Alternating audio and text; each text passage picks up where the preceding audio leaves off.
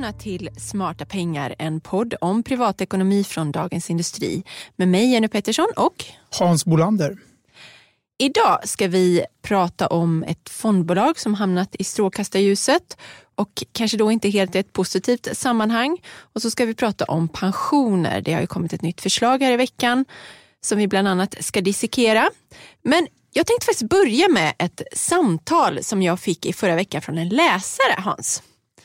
Det var ett tips som gällde Swedbank som då mm. hade störningar på sin plattform för aktiehandel. Eh, och, inte helt ovanligt va? Nej, precis. Inte helt ovanligt. Eh, den här gången så handlade det om att realtidsuppdateringarna släpade efter i flera minuter så att kurserna, aktiekurserna som visades på skärmen stämde helt enkelt inte och det kunde man då se om man jämförde med en annan plattform. Det. Så det var ganska lätt att, eh, att påvisa det och som du säger, det här var inte första gången. Swedbank har ju haft stora problem sedan man bytte leverantör häromåret och vi har ju skrivit om det i flera omgångar. Det har ju oftast då handlat om att sajten helt enkelt inte har, tjänsten helt enkelt inte har fungerat. Mycket upprörda eh, läsare och lyssnare som hört av sig om det. Eh, men den här personen var ju då väldigt missnöjd och så pekade just på de här återkommande problemen då.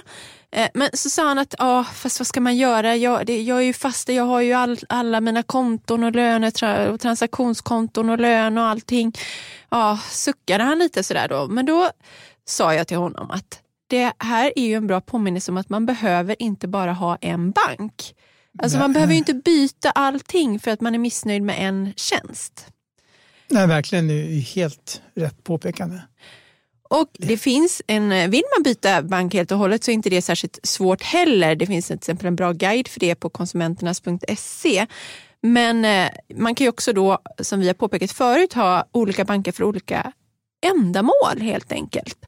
Om man inte är nöjd med en tjänst så skaffar man sig den någon annanstans men kanske inte bryr sig om då att bara ha, byta det här vardagsärenden. Hur, hur, hur många banker har du Hans? Jag har ju nog lite, jag tror att vi som skriver om privatekonomi tycker det är också lite kul att vara kund hos många. Jag tycker i alla fall det, så då vet man också kolla om man blir bra bemött. Men eh, jag har ju ja, säkert, om man ska räkna med så nätbanker som ju var tidigt ute med bra fond och aktiehandel, eh, så har jag säkert i alla fall tre, fyra olika banktjänster. För jag tänker så här liksom att det, det är inget argument det där att ha lönekonto. Man kan visst ha lönekonto och eh, något kort på en bank och sen göra alla andra saker, ta, ta lån och sen, jag har nog stundtals haft kanske fem, sex banker beroende på vad jag haft mina bolån. Men idag kan vi, det är inte bara, vi har bolån som är viktigt, vi har aktie och fondhandel, vi har det vanliga lönekonton och eh, kontokort. Och sen idag har det börjat komma nya aktörer som också är bra på fonder som skickar tillbaka rabatterade avgifter. Fondbolagen betalar ju distributionsersättning för någon annan distribuerar fonden. Och då är det flera nya aktörer som skickar tillbaka dem till eh, kunderna.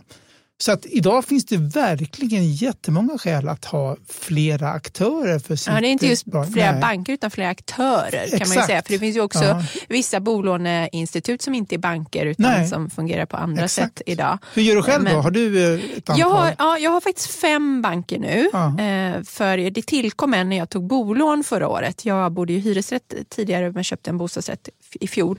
Och eh, Då hamnade jag hos en bank som jag inte har några andra engagemang hos än just mitt bolån. Så där tillkom det en. Men sen har jag en transaktionsbank då. Och den har jag haft i 20 år eller ännu längre skulle jag gissa. och det har jag inte brytt mig om att ändra på. Sen har jag en där jag har ett sparkonto med lite ränta på. Inte mycket men dock ändå. Och jag tycker också det är lite skönt att ha de pengarna på ett helt annat ställe. De är lite mer svåråtkomliga och sådär. Ja, men jag absolut. kommer samtidigt åt dem på en dag om det skulle, om det skulle behövas. Liksom.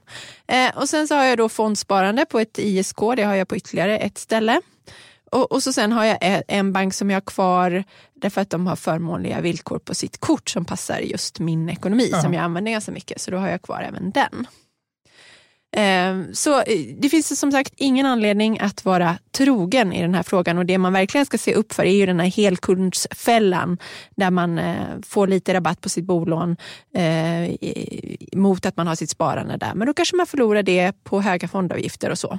Så att det finns liksom flera anledningar till att ha flera banker. Ja, det gör det. Och idag kan man säga att det är lättare än någonsin på grund av att allting är digitalt och du kan sitta vid din dator eller din mobiltelefon till och med. Och, Ja, det är inte så att du behöver springa olika. på fem bankkontor i olika Nej. delar av stan. Och sådär. Det hade, då kanske man hade av, avstått. Men ja. det är som du säger, att just det digitala har gjort det här möjligt. Så tänk på det om ni är missnöjda med någon tjänst eh, eller om tittar och ni kan få bättre villkor på till exempel bolån någon annanstans. Precis som att du väljer olika restauranger och kanske olika mataffärer ibland så gör det med bank också. Vi byter ämne. Två fonder från ett fondbolag har nyligen stoppats för handel på premiepensionens fondtorg. Det gäller fondbolaget Catella och bolagets två fonder Sverige Aktiv Hållbar och Småbolagsfond. Ungefär en tredjedel av fondernas förvaltade kapital på drygt 6 miljarder kronor finns då inom PPM som det fortfarande populärt kallas, även om Pensionsmyndigheten inte gillar när man säger det. Eh, men, och de har, du fått, har du fått påpekande ja, om det? Ja, det har jag faktiskt fått. Eh, det är många år sedan nu, de kanske har kapitulerat men eh, det var ju ganska tätt på när man gjorde om det där och det inte längre hette PPM, då var de upprörda. Då jobbade jag på ett annat ställe men då kunde vi få sura påpekanden.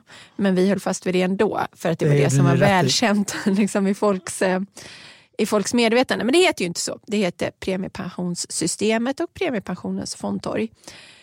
Men det Pensionsmyndigheten nu då undersöker det är misstankar om jäv och intressekonflikter. Fonden har köpt in sig i flera bolag där Catellas egen ägare Atanase också är storägare. Och då finns det frågetecken, gör man det här för att det är spararnas bästa eller gör man det för att liksom påverka kurserna hos de här bolagen och så?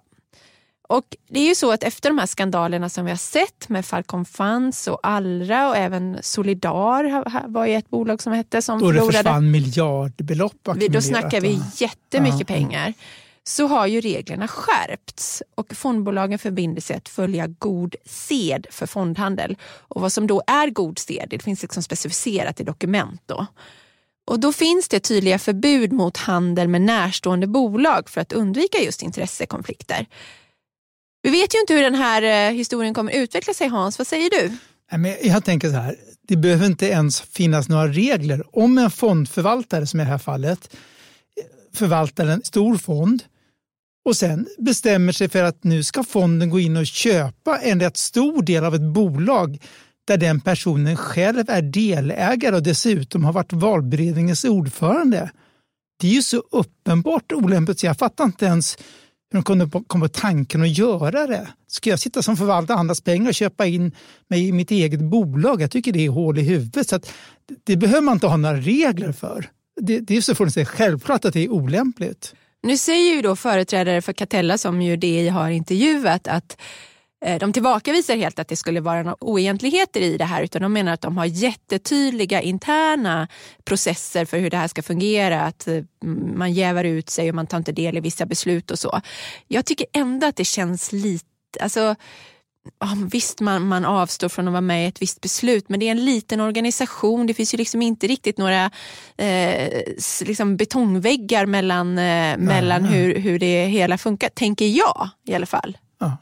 Nej men så att jag tycker jag är inte ett dugg förvånad. Och de, som sagt, som du säger, alltså, Premiepensionsmyndigheten har ju ett bra, ett, var det 32-punktsprogram? 29. 29 punkter med hur man skulle eh, skärpa reglerna för, så det är ett strängt reglemente som man måste uppfylla för att, om, för att få plats på det här fondtorget.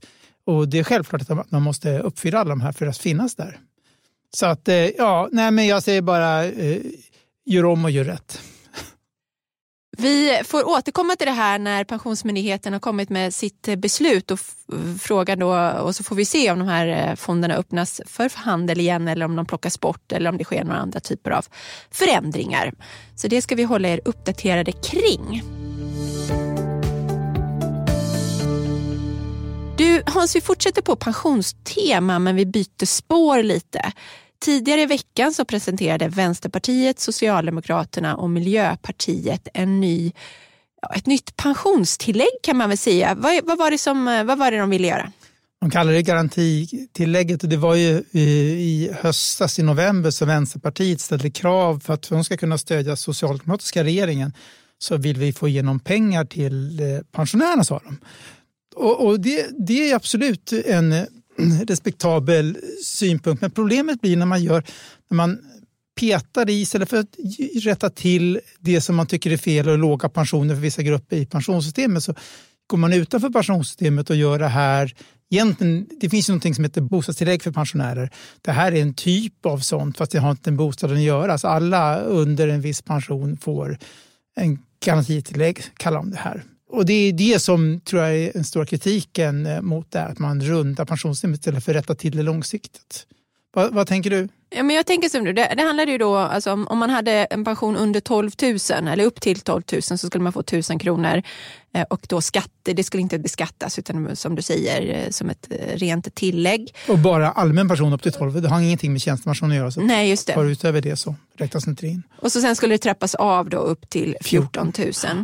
Nej, men jag tänker som du, vi har absolut pensionärer här i Sverige som, som har det kärvt och många av dem är ju kvinnor som kanske inte har jobbat, de tillhör en generation där många eh, var hemma och, och fortfarande har vi många kvinnor som har jobbat deltid och så.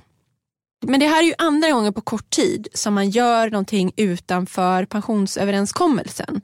Vi hade ju också det här eh, extra tillskottet som liksom skulle öka respektavståndet. Det var ju också en stor grej från Socialdemokraterna men den drev de ju faktiskt igenom inom pensionsgruppen. Det, ja. Eh, med som mest 600 kronor, fast då var det ju före skatt. Då, ehm, som, som skulle öka pensionerna för de som har jobbat länge, många år men ändå har en låg pension. För att hela vårt system bygger ju på att du får pension efter, efter hur mycket du har jobbat. Och genom att då, man då de senaste åren faktiskt har förstärkt garantipensionen som ju då betalas ut till de som inte har jobbat så mycket så har ju det här avståndet minskat då. Och då kände man att man behövde göra någonting för den här gruppen. Eh, och det är också, det, det är också eh, finns en, jag kan förstå tanken bakom det också. Eh, men nu undrar jag dels, aha, vad händer nu med det där respektavståndet som var viktigt? Då? Om man nu ska lägga ytterligare tusen kronor på den här gruppen, kommer man behöva göra något annat för den här gruppen som ligger strax ovanför då som har jobbat? Det är ju en fråga. Eh, och så sen är det ju då att man går utanför den här, alltså svenska pensionssystemet, vi har kanske är det så då att vi har hamnat i med längre livslängd och så att vi kommer ha för låga pensioner. Men att börja lappa och laga eh, och anpassa efter, eh, efter, efter opinionen och det blir liksom lite populism i det hela. Vi är valår nu, pensioner kanske kommer bli en valfråga. Då riskerar ju hela systemet att braka ihop och vad står vi då? Nej. Alltså pensioner kräver väldigt långsiktiga överenskommelser och förändringar då tar ju tid. Så att, visst, ja, jag tycker det är en svår fråga men jag, jag ser verkligen stora problem med det här. Ja, och, och det är ju så här också att nu har vi starka statsfinanser och kan betala ut de här var nio, drygt 9 miljarderna. Vi säger att de är i en situation om tio år, ja, så man ska skriva, det här eh, tillägget ska vara kvar eller inte, det kan komma upp i riksdagen, det kan slopas eftersom det inte tillhör pensionssystemet. Det kan också, man kanske struntar i att skriva upp det med inflationen under en massa år för man tycker nej, oj, nu tär det för mycket på statsbudgeten om vi har sämre statsfinanser och en helt annan politisk majoritet som inte tycker det här var en bra idé. Så det blir ju det blir väldigt svajigt och det är ju bättre om pensionärer kan räkna med långsiktigt. Det här är en pension som jag kommer kunna ha livet ut. Och, och man ser så här, Sverige har fått beröm för att vi har haft ett robust pensionssystem som är finansierat av på ett sätt kan man säga finansierat av de avgifter vi betalar in under livet. Eh, så det garanterar liksom en viss pension. Ja, det, och det är liksom helt skilt från den årliga ja, statsbudgeten. Så det är ändrat. Så ska man ha långsiktig förändring så måste man ju ändra där. Man måste ändra ja. av, avgifterna, man måste höja avsättningarna. Vilket betyder att vi kanske måste avstå lite mer lön idag för att ha mer eh, pension sen. Ja. Då. Eh, och det är ju sånt som håller på att diskuteras men det är klart att det, innan det slår igenom, det tar, det tar ju tid. Mm. Ja, visst. Och så måste vi också antagligen räkna med att jobba ett par, om vi ska ha en hygglig pension, jobba ett par fler år. Men det är, det är inte så konstigt om vi skulle säga att vi lever 10-15 år längre än vad vi gjorde för, för eh, 100 år sedan. Då är det också ganska rimligt att kanske jobbar ett par år extra av den tiden vi lever extra så att säga. Om, vi, om man har jobb där man orkar med det och grejer det. Och då får man ju automatiskt upp pensionen.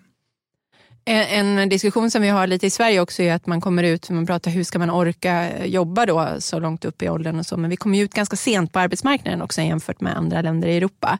Så att mycket skulle ha vunnit kanske om unga vuxna började jobba något år eller två tidigare Exakt. istället. Um, så, så liksom de där extra åren kan ju komma både i början av arbetslivet och i slutet. Ja. ska ja, man ju komma ihåg också. Ja, verkligen. Mm. Vi kanske får strunta i det där frivarvet, åka runt jorden. Och... Det är ju också viktigt, men jag tänker att man ja. nog kan göra lite av varje. Eh, nu är ju det här som sagt då ett förslag som eh, Socialdemokraterna, Vänsterpartiet och Miljöpartiet är överens om. Eh, Centerpartiet var ju ute här och uttryckte viss skepsis mot detta. Så det är ju högst oklart om det här eh, överhuvudtaget kommer att genomföras utan man ska väl se det som ett inspel i en tidig valrörelse i nuläget i alla fall. Ja, av en händelse ska det betalas ut i augusti i år och valet i september. Så att, vi får se vad som händer med det här. Du, eh, Hans, på temat pensioner så har ju banken SEB nyligen gjort en undersökning som tittar på skillnaderna i pensioner mellan män och kvinnor, också kopplat till utbildningsnivå och bransch. Vad är det de har kommit fram till? Ja, och det intressanta var att det är, titta, det är pensioner här nu. Det är titta på grupper med alla som gick i pension 2018 och 2019. Och, eh, och då de facto vad, vad har de fått för nivåer? Det intressanta är att den gruppen av dem som hade en eftergymnasial utbildning, oftast är det högskolan, eh, där skiljer det mellan kvinnor och män. Då hade kvinnor i snitt 25 000 kronor i pension ungefär och männen hade eh, 36 000, de hade 45 procent mer. Då är det inklusive tjänstepension, så det är allmän pension plus tjänstepension. Det, det är en jättestor skillnad. Och alla i den här gruppen, då, både kvinnor och män, hade en eftergymnasial utbildning. Och det är ju intressant. Liksom, att undra, vad kan det bero på? Liksom? Men man väljer, är det för att man väljer helt olika utbildningar då? Man har... Jag, jag tror det. Det är både lönestruktur men framförallt utbildningar. Liksom, de som gick i pension då, de kanske har utbildat sig till högskoleutbildat sig och jobbat i offentlig sektor eh, i ganska hög grad bland kvinnor. Och bland män så i ganska hög grad har valt det privata näringslivet. Säg, ja, eller, eller andra, kan vara statlig förvaltning också, men eh, och kanske i högre grad, sannolikt så högre grad chefer också. Eh, och då blir lönerna högre och blir lönerna högre så blir pensionen högre. Och också tjänstepensionen spelar inte... Och jag tror en väldigt stor del av det här eh, förklaras av eh, tjänstepensionen som är mycket större. För ofta slog de här i taket eh, nästan när det gäller allmänna pensionen. Jag vet att den fackliga paraplyorganisationen Saco de brukar ju titta på det där med jämna mellanrum vad utbildningspremien är i Sverige och mellan olika yrken. Då. Och där kan det ju skilja sig väldigt mycket. Alltså att man har gått då fyra år och bekostat en sån eh, utbildning med studiemedel så beror det sen på vilket yrke du väljer eller liksom vilken utbildning du tar, liksom hur mycket det kommer ge dig tillbaka så att säga. Vissa kanske inte får så jättemycket högre lön än vad de skulle fått om de hade eh, Ja, det finns ju många eh, yrken som inte kräver eftergymnasial eh, utbildning ja, också, som, där du liksom kan ha en hyfsad löneutveckling, kanske inom industrin och sådär. Medan eh, vården kanske inte har det då på samma sätt. Och om man då väljer, eh, kanske ja, men som inom offentlig sektor, bibliotekarie eller någonting, då har du inte så jättestor utväxling av din utbildning. Och det pekar man ju på sak att det, att det måste bli ja. mer lönsamt i Sverige att utbilda sig. Hade man, eh, gjorde man någon analys kring det? Ja, det, det, var, det är den slutsatsen de kommer fram till. att det är sannolikt beror, Sen kan det, en del av den här skillnaden kan också bero på deltidsarbete. Att kvinnor i högre grad än män har jobbat deltid under livet. Så att det, det tror jag också förklarar. Eh, men eh, absolut, och jag tror att framöver kommer vi se att skillnaderna inte blir lika höga. Eh, i, så att det finns ju tendenser, det finns ju de som pekar på att det är bättre. Vi har ju sett uppvärderingar av yrken i offentliga sektorn som eh, lärare och, och eh, inom vården alltid ställt högre krav på det. Och eh, en större medvetenhet om att jobba mycket deltid, att det är en deltidsfällan, att det ger sämre pension. Så att jag tror en ökad medvetenhet och förändrade lönestrukturer gör att skillnaderna kanske kommer att krympa. Men det är jätteintressant och det, det bör ju verkligen diskuteras mycket. Och de sakerna man kan göra själv då, det är svårt att eh, helt eh, styra om lönestrukturen i Sverige på egen hand. Men man kan ju fundera över de här sakerna i alla fall när man, när man väljer utbildning och yrke och också när man i sin familj då planerar för föräldraledighet och eh, kanske deltidsarbete när barnen är små och sånt. Eh, att, man, att man inte låter en person göra det ja, bara. Ja, jätteviktigt. Och så tänker jag så att även om det blir så att den ena parten har väldigt mycket högre lön eller jobbar mer än går ner i deltid för att handla om familj, att man då ser till att ha kanske ett gemensamt sparande eller kompensera den andra parten med ett, eh, till exempel privat pensionssparande. Det finns ju många sätt att lösa det här. Så att, för det är ju så att eh, just tjänstepersoner och personer, vid en eventuell skilsmässa så eh, så följer ju inte de pengarna med. Swoosh, så är de borta. Exakt borta. Då har du ställt upp jättemycket för din partner kanske och så har du ingenting för det. Ja, det finns ju länder där man faktiskt delar på pensions Eh, intjänat kapital i pensioner och sånt vid en skilsmässa. Så, att säga. så fungerar det inte i Sverige och därför måste man vara lite omsorg kring sig kring detta. Det är vårt medskick till lyssnarna idag. Pensionsplanera. Pensionsplanera. Ta en kväll, en helg, en söndagkväll kanske och pensionsplanera lite. Smarta pengar är eh, slut för idag. Podden redigeras av Umami Produktion och ansvarig utgivare är Peter Fällman. I väntan på att vi är tillbaka så rekommenderar vi er att lyssna på DIs andra poddar som är ganska många vid det här laget. Vi har Analyspodden, vi har vi har eh, Makrorådet, eh, vi har dagliga sändningar på... Vi har det digital. Dig, digital har vi, så har vi dagliga sändningar på tv. Det är, och nu är vi mitt inne i en brinnande rapportperiod och inflationen kommer vara fortsatt högintressant här under, under vintern. Det finns ju jättemånga intressanta och spännande för den ekonominörden. Så mycket kul händer det inom ekonomiområdet. Så lyssna på dem och så hörs vi igen. Adjö. Hej då.